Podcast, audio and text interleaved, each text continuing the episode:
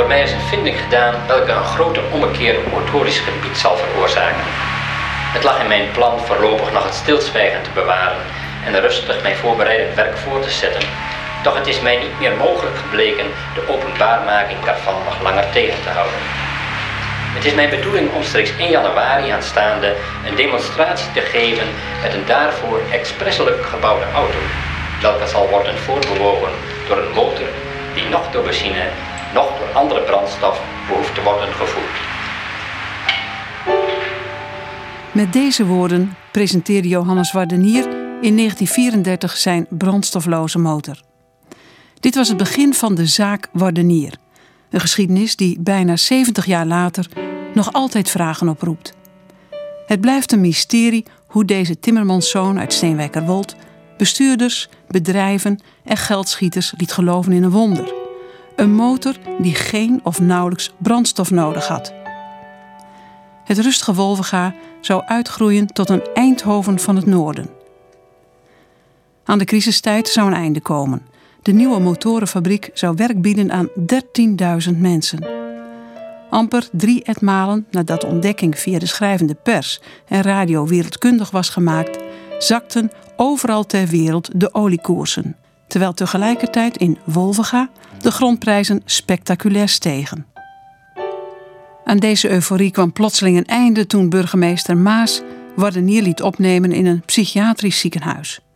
Al gauw kwam de geruchtenstroom op gang. De oliebaronnen en Philips zouden hem buitenspel gezet hebben. Wardenier werd later een fantast genoemd. Geen bouwer van motoren, maar van luchtkastelen. Tot op de dag van vandaag weet niemand waar in de zaak Wardenier de fantasie begon en ophield. Wat werkelijkheid was en wat niet. We gaan terug naar die 2 november 1934. Het gehoor hangt aan zijn lippen. Jo Wardenier legt zijn plannen verder uit.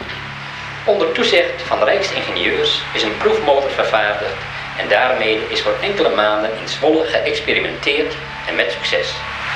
Zoals de motor thans geconstrueerd is, zal zij drie maanden onafgebroken nacht en dag kunnen lopen, zonder dat bijvulling, als ik het zo mag noemen, behoeft plaats te hebben. Verschillende onderhandelingen omtrent het in de handel brengen zijn gevoerd en in vergevorderd stadium. Men is thans bezig op een groot chassis een carrosserie te bouwen en met een motor van mijn vinding uit te rusten, om daarmee na afloop van de in het voorjaar te houden jaarbeurs een demonstratietocht door geheel Europa te doen, ten einde de vinding wereldkundig te maken en de bruikbaarheid daarvan te tonen. Burgemeester Maas liet weten dat de nodige grond, zo'n 60 hectare, beschikbaar was. En dat blijkt ook uit de overeenkomsten met de boeren, die in oktober al hadden getekend om de benodigde grond af te staan. Henk Imker schreef in 1984 het boek Het mysterie Wardenier. Met hem gaan we naar het gemeentearchief.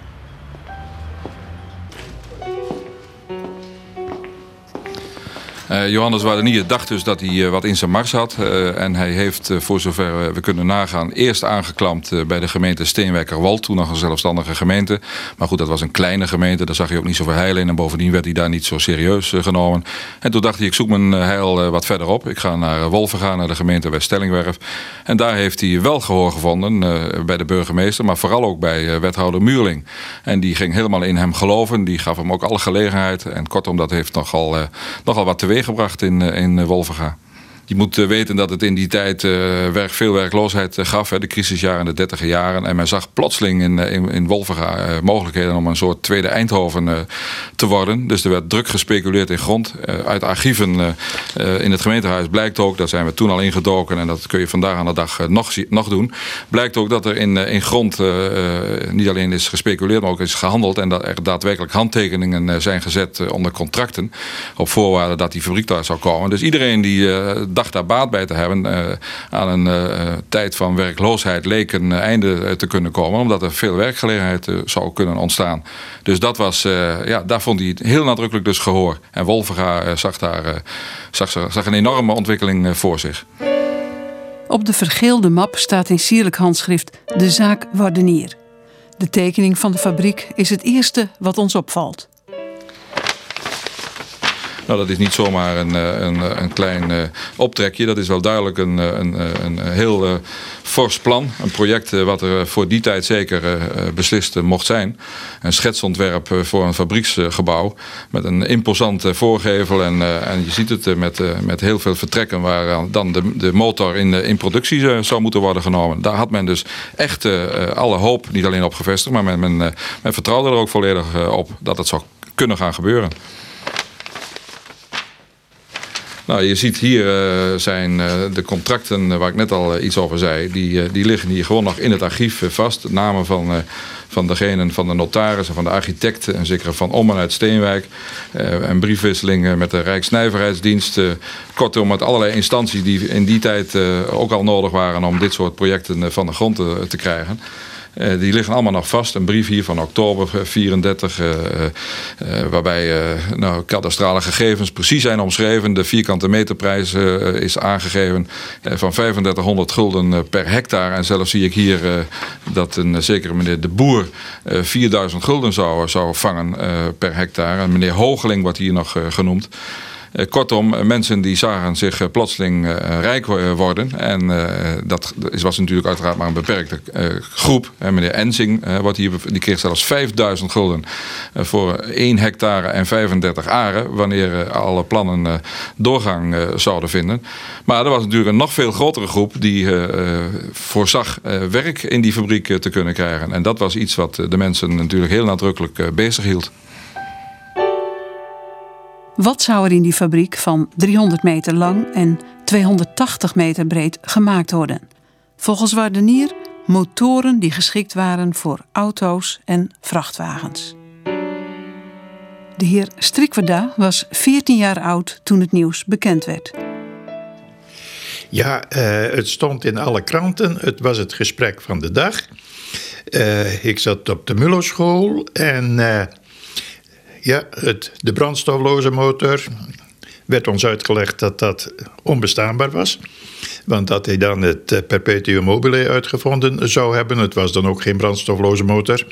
Het was een benzineloze motor, om het zo maar uit te drukken. Het was dus geen verbrandingsmotor. Uh, op zichzelf, die, die, uh, er werd wel warmte omgezet in bewegingsenergie, maar op een andere manier als bij een stoommachine en een motor. Wat toen ook direct al gezegd werd, het oliekapitaal zal hier niet erg blij mee zijn. Ja. En het riep ook vragen op bij de bevolking. Wadenier wordt daarom door het gemeentebestuur onder druk gezet. Toon het volk je motor, stel de mensen gerust schijnt burgemeester Maas gezegd te hebben. De motor zou in café-restaurant Dracht gedemonstreerd worden. Ja, het was hier allemaal beweging. Er kwamen allemaal journalisten hier naartoe. En, en uh, van, overlevering weet ik nog dat er ook van de Ford kwamen hier een stuk of 10 tot 20 uh, eh, auto's kwamen hier naartoe. En dan mochten de, de, mensen van de, de, bevolking die mochten in de auto's een ritje maken door het. Het was toen een hele belevenis. Nou, en voor de rest kwamen er, s morgens kwam de postbode, die kwamen post brengen. Gewoon stapeltjes post waren dat, met uh, allemaal het buitenland, allemaal, allemaal schrijven voor Wadenier. Maar er waren dus heel veel journalisten in die tijd? Oh, verschrikkelijk veel. Overal. Ook het buitenland? Buitenlanders, alles kwam hier naartoe. Allemaal, uh, nou, dan staat hier alles vol. En dan zaten ze hier aan de stamtafel? De hele zaal zat vol. Het was allemaal volk. Honderden mensen. Gaan we hier even doorheen.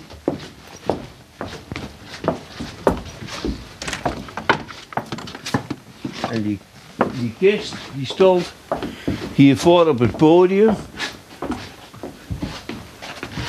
Waar nu de souffleursbak op staat altijd.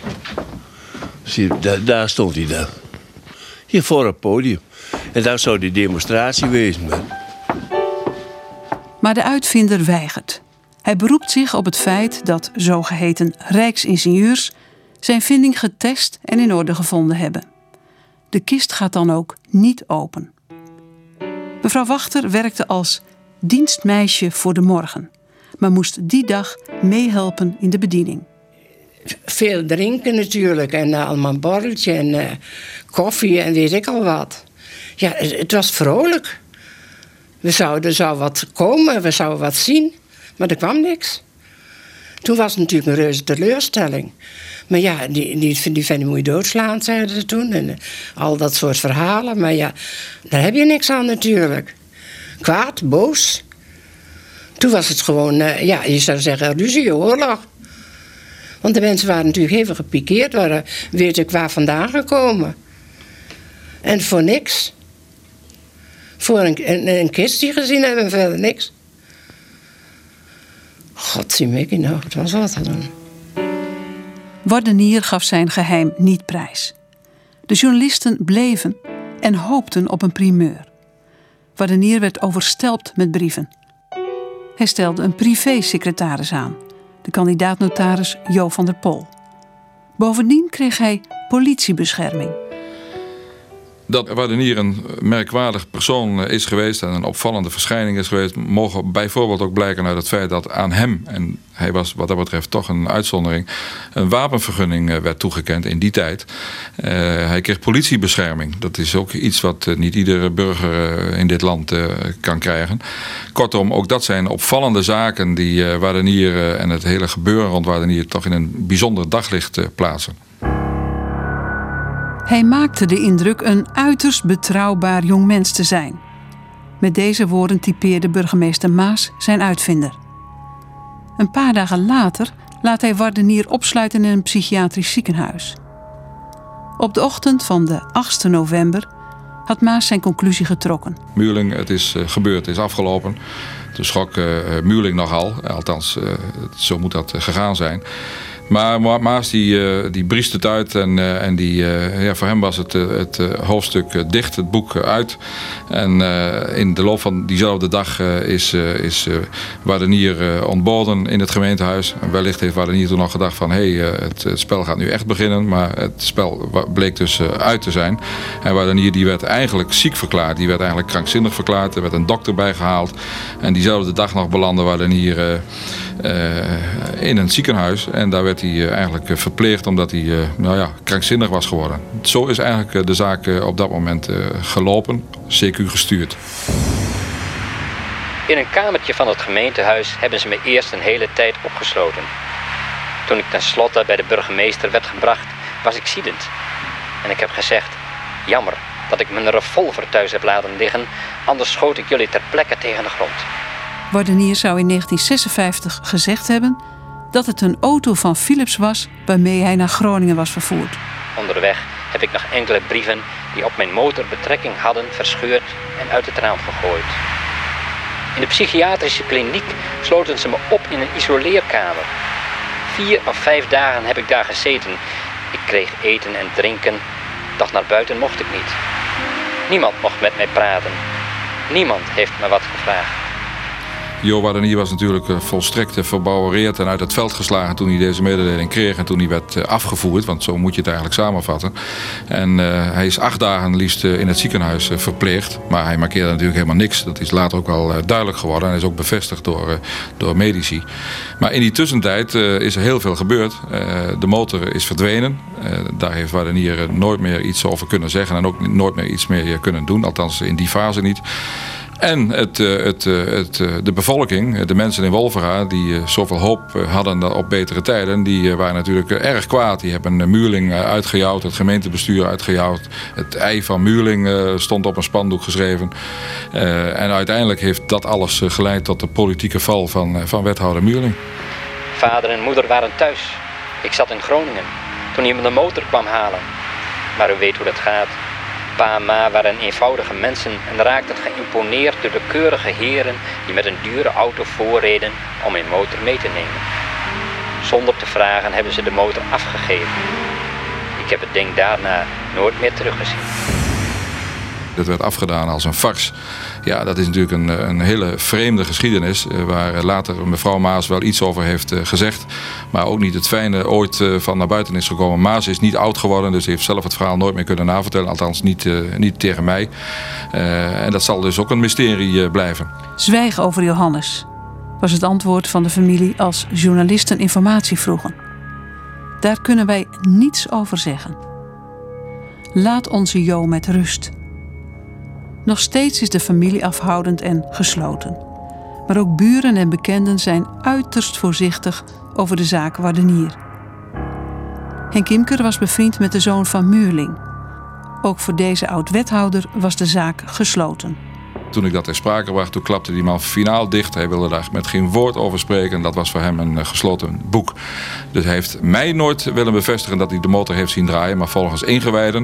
Ik heb later nog eens een andere zoon van hem gesproken. En die heeft dat min of meer bevestigd. Heeft Muurling wel degelijk die motor zien draaien. Alleen hij heeft dat nooit uh, echt naar buiten uh, willen bevestigen. Muurling werd opticien. Maar hoe ging het met Wardenier in die tijd? Wadenier was een, een, een, normale verschijning in die tijd. Zag er zelfs goed uit. Een heer in, de, in het verkeer zou je kunnen zeggen. Hij reed ook in een auto rond. Was keurig gekleed. Verscheen ook op de bank en in het postkantoor om zijn geld te halen. En leefde er zo op het oog goed van. Uh, en genoot van het leven. Uh, dus was eigenlijk helemaal niets op aan te merken. Aan niets deed de man je herinneren aan iemand die, laat ik zeggen, krankzinnig zou zijn geweest. Of aan de zelfkant van de maatschappij verkeerde. helemaal niet. Jo Wadenier heeft nadien nooit meer uh, de kost behoeven te verdienen op welke manier dan ook. Hij heeft een uh, redelijk riant leventje kunnen leiden. Ik weet ook van mensen die op banken en op een postkantoor hebben gewerkt... dat hij daar kon binnenlopen en geld kon halen... waar anderen allerlei formulieren moesten invullen. Hij is dus op een of andere wijze beloond, zou je kunnen zeggen. Wie was deze 22-jarige Johannes Wardenier? Was het een fantast en had hij iedereen misleid? Of was het een genie en werd hij miskend en door de industrie het zwijgen opgelegd. Vanaf de lagere school kwam hij bij bakkerij Wuiten en ontwikkelde een beschuit-inpakmachine. In het boerderijtje van zijn ouders aan de Ten Holteweg werkte hij zes jaar aan de nieuwe motor. Met journalist Piet Bosma rijden we in de richting van Steenwijkerwold.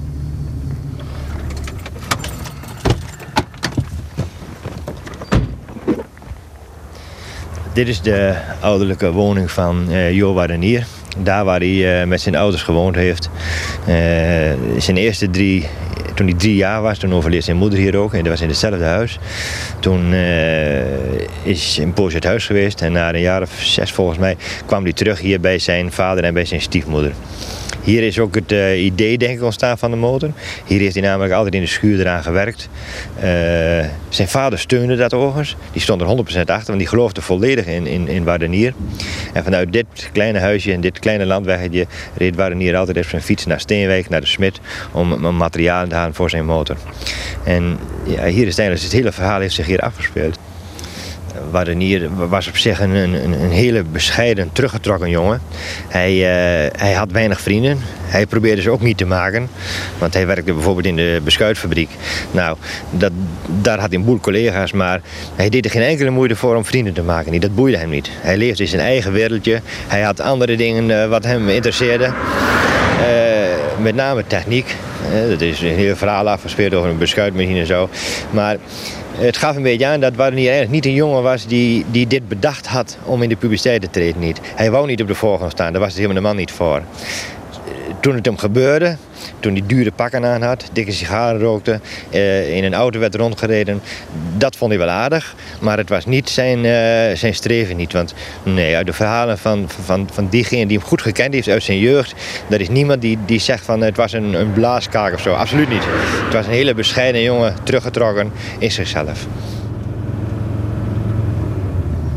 We rijden naar een ander adres waar de motor gedraaid zou hebben het, het, was ook een plaats waar, uh, waar ook mensen mochten komen. Zo was er bijvoorbeeld ingenieurs van de Ford-fabriek uit Engeland... die hier een kijkje kwamen nemen en ja, die wouden dan die motor willen zien. Die waren zelfs een keer zo enthousiast. En daar zal deze steging nooit gelukkig mee zijn geweest. Maar uh, die ingenieurs toen ze weggingen sneden ze een stuk van de deur af. Want ze wouden een aandenken hebben van deze waren hier. Want dit was zo bijzonder wat ze hier hadden gezien. En dat waren niet de eerste de beste. Dat, dat waren ingenieurs die echt iets van motoren wisten. Dus dat, ja, dat vertelde weer iets. Dat was, dat was weer bijzonder een zo'n uitspraak die Stering, die meneer Stering, die vertelde dat zo overtuigend. Want ja, hij, was, uh, hij was er vrij betrokken bij geweest. Alleen uh, de demonstraties mocht hij niet altijd bij zijn. Nou, we, waren nog niet getrouwd en mijn man was helemaal eh, weg van Wadenier van de motor. En hij had altijd gezegd: als hij draait, dan ben jij erbij. En de, tot zijn overmaat van ramp. Hij zei dat de motor gedraaid had en hij had, was er niet bij. Toen was mijn man zo wantrouwend geworden. Die dacht, die motor heeft nooit gedraaid. De motor schijnt ook gedraaid te hebben in een kelder onder het café De Vrolijke Boer in de Blessen. Uh, ooit met het, uh, een uitzending van het Gewest tot Gewest heeft meneer Rusten hier in de kelder gestaan. En die heeft gezegd, daar heeft die motor gestaan. En waar is die kelder? Die is hier, als je met me meeloopt zal ik het even laten zien. Denkt u wel om het hoofd? Ik ga u even voor.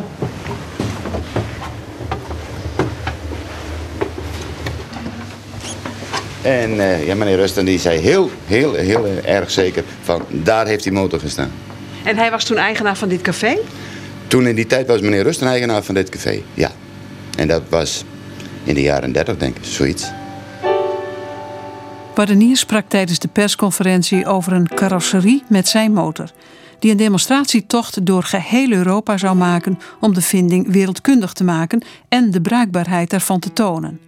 Het spoor leidt naar carrosseriebedrijf Hanja in Heerenveen. Hanja, dat was een, een, een, ja, een bouwer van bussen, een carrosseriebedrijf in Heerenveen. En die zou daarmee eh, bezig zijn geweest om een bus te gaan bouwen waar de motorverwarrenier in moest. Met die bus zou een uh, reis door Nederland gemaakt worden om gelijk de uitvinding overal te laten zien. Uh, ik ben er naartoe gegaan. Ik heb een, uh, iemand gevonden die dus de, de tekening gemaakt had van de bus. Dat is meneer Elser uit Heerenveen. En uh, die schaamde zich er ook niet voor. Die had zelfs nog de tekening. Die liet hij mij ook zien. En met die bus zijn ze werk aan het bouwen geweest. In de fabriek uh, hadden ze het hele stuk afgeschermd met gordijnen. Daarachter werd gebouwd. Er werd, er werd heel geheimzinnig gedaan. Eltega die, die herinnert zich dat heel goed. Die vertelt ook heel duidelijk van... Uh, ja, het ging om de motorverwarring maar ik mocht dat aan niemand vertellen. Hij moest wel met allerlei zaken rekenschap houden... want het was, niet een gewone autobus. Uh, van de een op de andere dag kreeg hij in de, van zijn grote baas te horen... van Hanja zelf. Die zei van, uh, we stoppen ermee. Het is afgelopen. En de bus is verkocht aan een ondernemer in Leeuwarden... en er komt een Mercedes motor in... en je moet hem zo aanpassen dat hij het weer doet. De zoon van de toenmalige directeur, Abe Hanja, bevestigt dat zijn vader contacten had met Wardenier. Ook zijn er volgens de uitvinder proeven gedaan in Zwolle. Bouwde Wardenier inderdaad motoren of waren het luchtkastelen? Na de dood van Wardenier ging Piet Bosma naar zijn laatste kosthuis, bij Bouke Brink. En toen ik daar binnenkwam, toen begon de man ook een, een heel verhaal. En die wist eigenlijk veel meer dan ik ooit gedacht had. Hij kwam zelfs met een, uh, een envelop voor de dag. Die waren hier ooit verstopt had onder een theekastje. En waar een tekening in zat van de motor. Er zat een brief en een foto. Deze tekening is afgedrukt in het boek over Wardenier, dat in 1984 uitkwam. Dat Bosma nog steeds geloofde in Wardenier mag duidelijk zijn. Voor de publicatie veranderde hij de tekening. We hebben hem een afdruk van laten maken en daar zijn we mee gaan tekenen. We hebben met name de schuif, die hebben we kleiner gemaakt. Uh, een kanaaltje hebben we weggeladen. Uh, eigenlijk, eigenlijk klopte er niks meer van. Dus als je deze tekening ging gebruiken om een motor te bouwen, dan was je bedrogen. En waarom deden jullie dat? Omdat, uh, omdat altijd nog bij ons leefde van, zou het toch waar geweest zijn? En als dat wel zo was, ja, dan gingen wij plotseling eindelijk de uitvinding in een boek laten zien aan de hand van een tekening. Dus dat beangstte ons een beetje. We dachten, we wachten de reacties van het boek wel af. En als er uh, meer gegevens voor de dag komen en er komt een andere draai in het verhaal, dan hebben wij nog altijd de goede tekening. Na het verschijnen van het boekje toen was er een man die ging de motor nabouwen. En die belde me op en die zei: Nou, Bosma, dat, dat hele verhaal klopt niet. Ik heb de tekening uh, bekeken en de motor gebouwd, maar op deze manier kan het nooit werken. Nou, toen bleek dus ook al snel dat de man natuurlijk de verkeerde tekening had. Dit was een, op zich een heel sneu verhaal. Dus ik ben naar de man toegereden met de originele tekening. Ik heb hem die laten zien. En toen begreep hij wel waar de fout zat en waarom het niet wou. In de oorlog is Wardenier te werk gesteld in Duitsland. Vlak na een van de bombardementen op Hannover vlucht Wardenier. Via Nederland, waar hij een paar weken blijft, vlucht hij naar België. Hij vindt werk bij een bouwonderneming in Brussel en al gauw komt hij in contact met een verzetsgroep. In politieuniform stapt hij gemeentehuizen en arbeidsbureaus binnen om er stempels, auswijzen en andere voor het verzet belangrijke papieren op te eisen. Ook reist hij voor zijn groep naar Noord-Frankrijk en Nederland. In Nijmegen gaat het mis. Dan is het zomer 1943. Hij wordt gepakt met honderden distributiekaarten, illegale krantjes en twee blanco Auswijzen. En komt dan terecht in een Utrechtse gevangenis. Daarna brachten ze mij naar Boegenwald. Vanuit Boegenwald werd ik later overgeplaatst naar het kamp Wesseling. En tenslotte sleepten ze me naar een tuchthuis in Siegburg. Gemarteld ben ik daar. Half doodgeslagen hebben ze me. Een vreselijke tijd was dat. Ik heb in mijn cel een Fransman en een man uit Danzig zien sterven. Afschuwelijk. Voor mijn eigen leven gaf ik ook helemaal niets meer. En toen stond daar die onbekende man. Ik moest mee. Eerst naar een hospitaal in Siegburg. En enkele maanden later bracht een ambulance mij naar een ziekenhuis in Eindhoven. Daar hoorde ik ook voor het eerst wie mij bevrijd had. Dat was Philips geweest. In een uitzending van Gewest tot Gewest in 1985 wordt dit door een voorlichter van Philips bevestigd. Dat eh, is inderdaad waar. Dat is ook het enige contact dat Philips met Wardenier heeft gehad. Uh, Philips heeft uh, in de oorlogsjaren, vooral tegen het eind van de oorlog, de gelegenheid gehad om landgenoten de helpende hand te bieden. En Wardenier was inderdaad een van de mensen die door Philips toen heeft, is geholpen.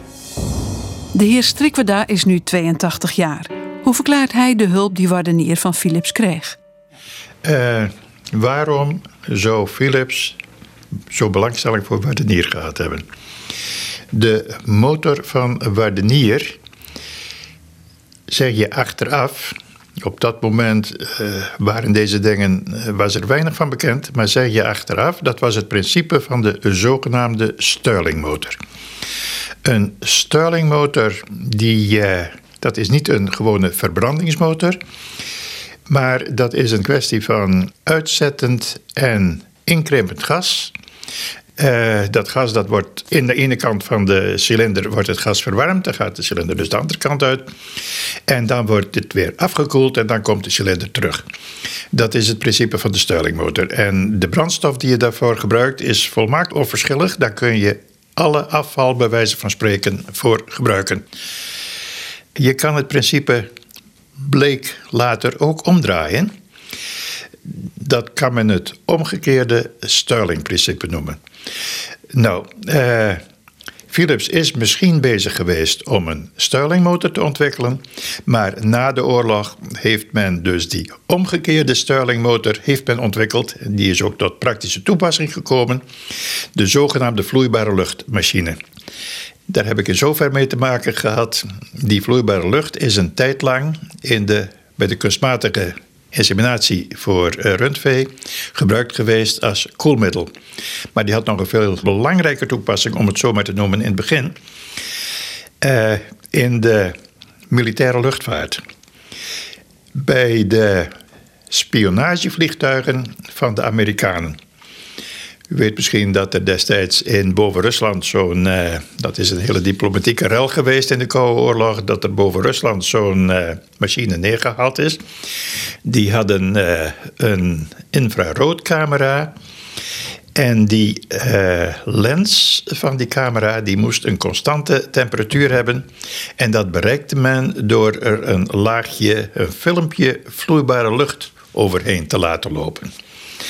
Zo'n machine heeft er een, eigenlijk een proefexemplaar heeft er gestaan op het KI-station in Oerle bij Eindhoven. Toen hier op een gegeven moment in Nederland een congres was over eh, dierlijke voortplanting en KI, toen mocht mijn collega van dat KI-station in Oerle mocht geen mensen uit het Oostblok op zijn station toelaten, die mochten die machine niet zien. Mijn veronderstelling, meer is het niet, mijn veronderstelling is dat uh, deze man met het Stirling-principe werkte, waar Philips waarschijnlijk ook mee bezig was. En dat men dus doodgewoon bang was dat uh, de Duitsers hem zijn geheimen zouden ontfutselen. Want anders kan ik mij niet voorstellen dat men, en dit bedoel ik niet denigrerend, maar bij wijze van spreken, dat men dit mannetje uit dit soort gevangenschap heeft weten los te krijgen. Dit mannetje achter Zolle. Het heeft hem, zegt men, nooit aan geld ontbroken. Zegt men. Maar het gekke is dat men daar dus eh, in zijn geboortestreek bijzonder zwijgzaam over is.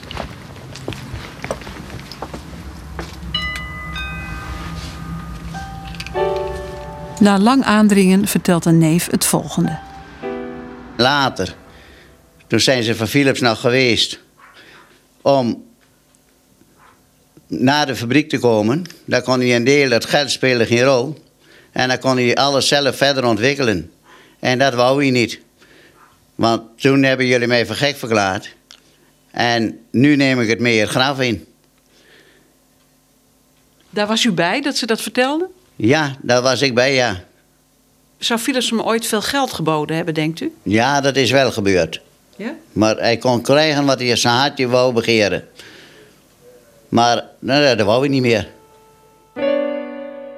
Johannes Wardenier was nog altijd aan het tekenen.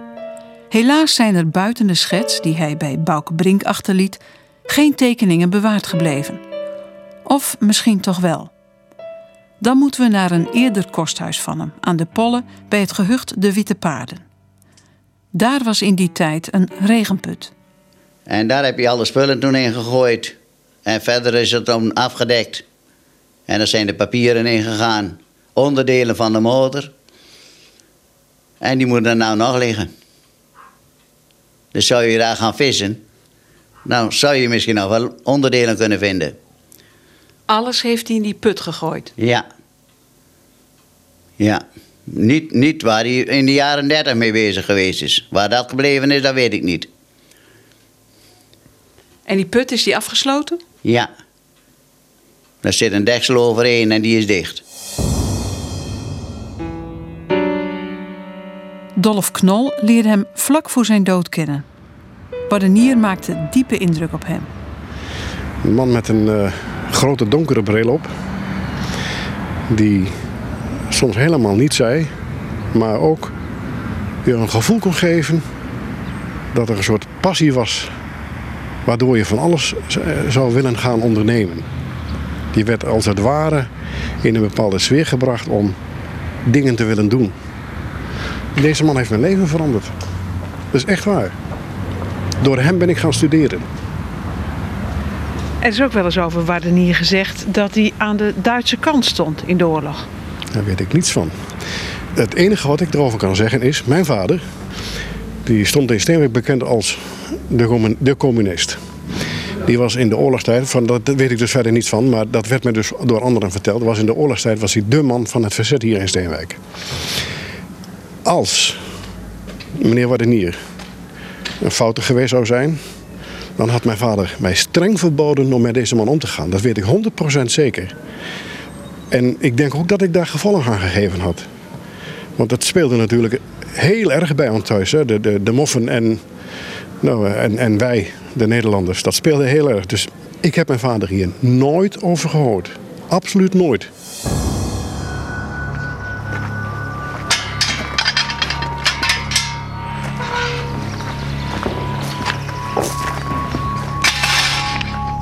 Johannes Wardenier leed aan een nierziekte.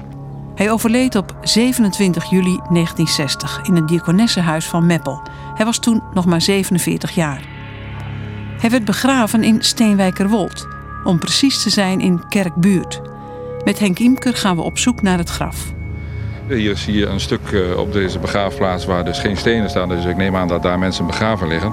Maar die zijn wel degelijk uh, geregistreerd. Dus er moet een, een, dossier zijn. Er zou een dossier moeten zijn waaruit zal blijken dat, dat Johan hier, hier is begraven. En dat is er dus niet. We vragen het aan de familie. Daar zou ik geen antwoord op kunnen geven. Ik weet het niet. Weet u wel waar hij begraven ligt? Ja, naast mijn grootouders. En daar is hij begraven? Daar is hij begraven. Naast mijn grootouders. Volgens mijn broer. Die was, is toen wel heen geweest. En heeft u ook een steen gekregen? Nee. Nee. Weet u ook waarom niet? Nou ja, ik kwam nooit bij, bij zijn broers en zusters. En die waren toen niet genegen om, om een steen voor hem te bekostigen. Haar broer was dus bij de begrafenis. Hij zag ome Jo voor het laatst in het ziekenhuis. Ja, daar is hij overleden.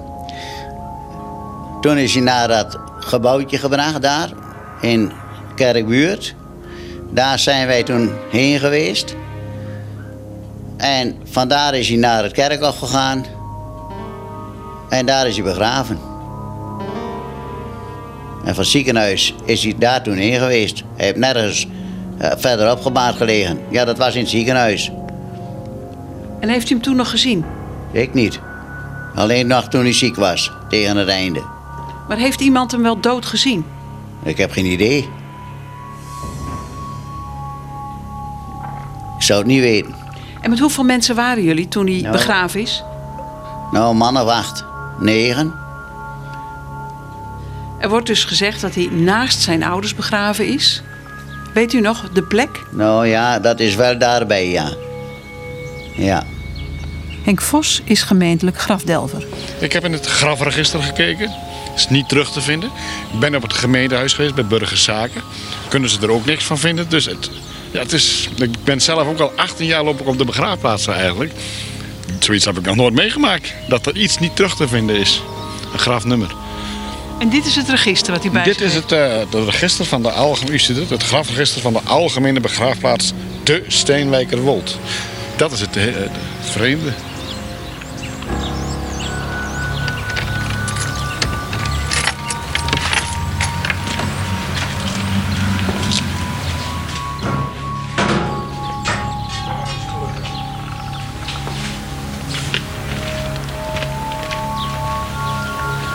Is eigenlijk maar geen pijlijzer, want dat is, die is, die is veel, eh, veel dunner. Maar we kunnen het hiermee proberen. En hoe peil je dan? Dus steek gewoon in de grond. Henk Vos doet een laatste poging. Hij besluit te peilen. Hij steekt in het derde graf. De plaats waar Johannes Wardenier zou moeten liggen. Als ik de grond voel, dan zeg ik er is hier niet begraven. Nee? Nee. Zo stijf gaat het. Als je gegraven grond hebt, zoals we dat noemen, dan steek je hem er makkelijk in. Maar zoals ik het hier voel,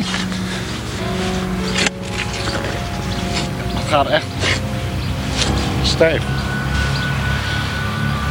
Maar dat zou dus betekenen dat hier twee mensen begraven liggen. Dat zou kunnen, ja. Aan die kant en aan die kant. De ouders dan. En geen nummer drie. En geen nummer drie. Geen Wardenier. Geen Wardenier, geen Johannes. Geen Johannes Wardenier. Normaal dan steek je er zo in.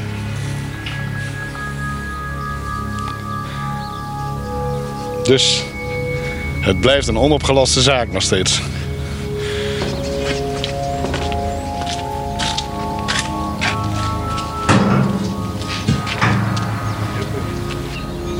Heel vreemd. Vreemd. Zoals alles vreemd is aan deze zaak. Of Jo nu een genie was of een fantast, het mysterie Wardenier zal onopgelost blijven. Zelfs de plaats waar hij begraven ligt, is een geheim dat Johannes Wardenier meenam in zijn graf.